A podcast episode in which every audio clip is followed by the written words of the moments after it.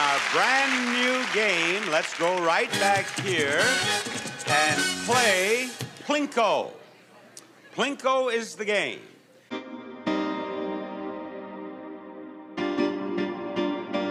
You're listening to Lingo Plinko, a mini-sode of the Popaganda Podcast with Shannon Perez Darby and me, Tashmica Torok. During these short and sweet segments, I'll be breaking down our working definitions of the transformative justice terms that we use throughout the podcast episodes. Put it flat against the board. He kisses it for luck, and here it comes. Here it comes. If you've already listened to our first episode, which dropped on Monday, September 18th, hint, hint, thank you so much for spending time with us. This podcast is absolutely a labor of love, and we are so grateful to you for listening. Our first episode is called Why Abolition and Transformative Justice. So let's talk about what abolition is. Abolition is about putting a stop to harmful systems.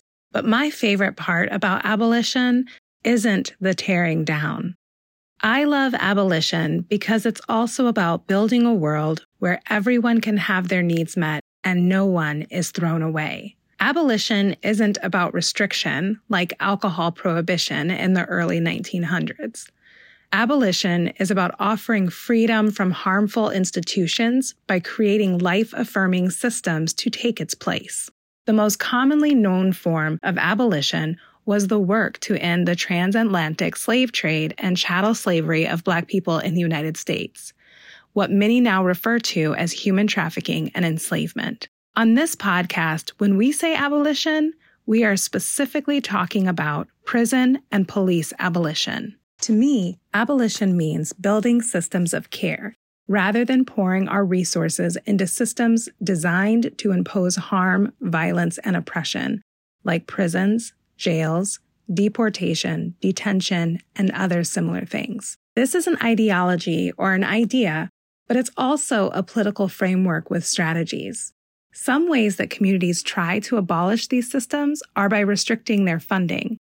Defund the police, anyone?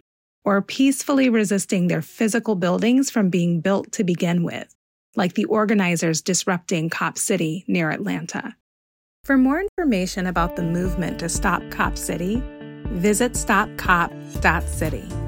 If you want to dig into some more Abolition 101, check out criticalresistance.org or transformharm.org. My name is Tashmica Torok, and this has been a mini-sode of the Popaganda Podcast.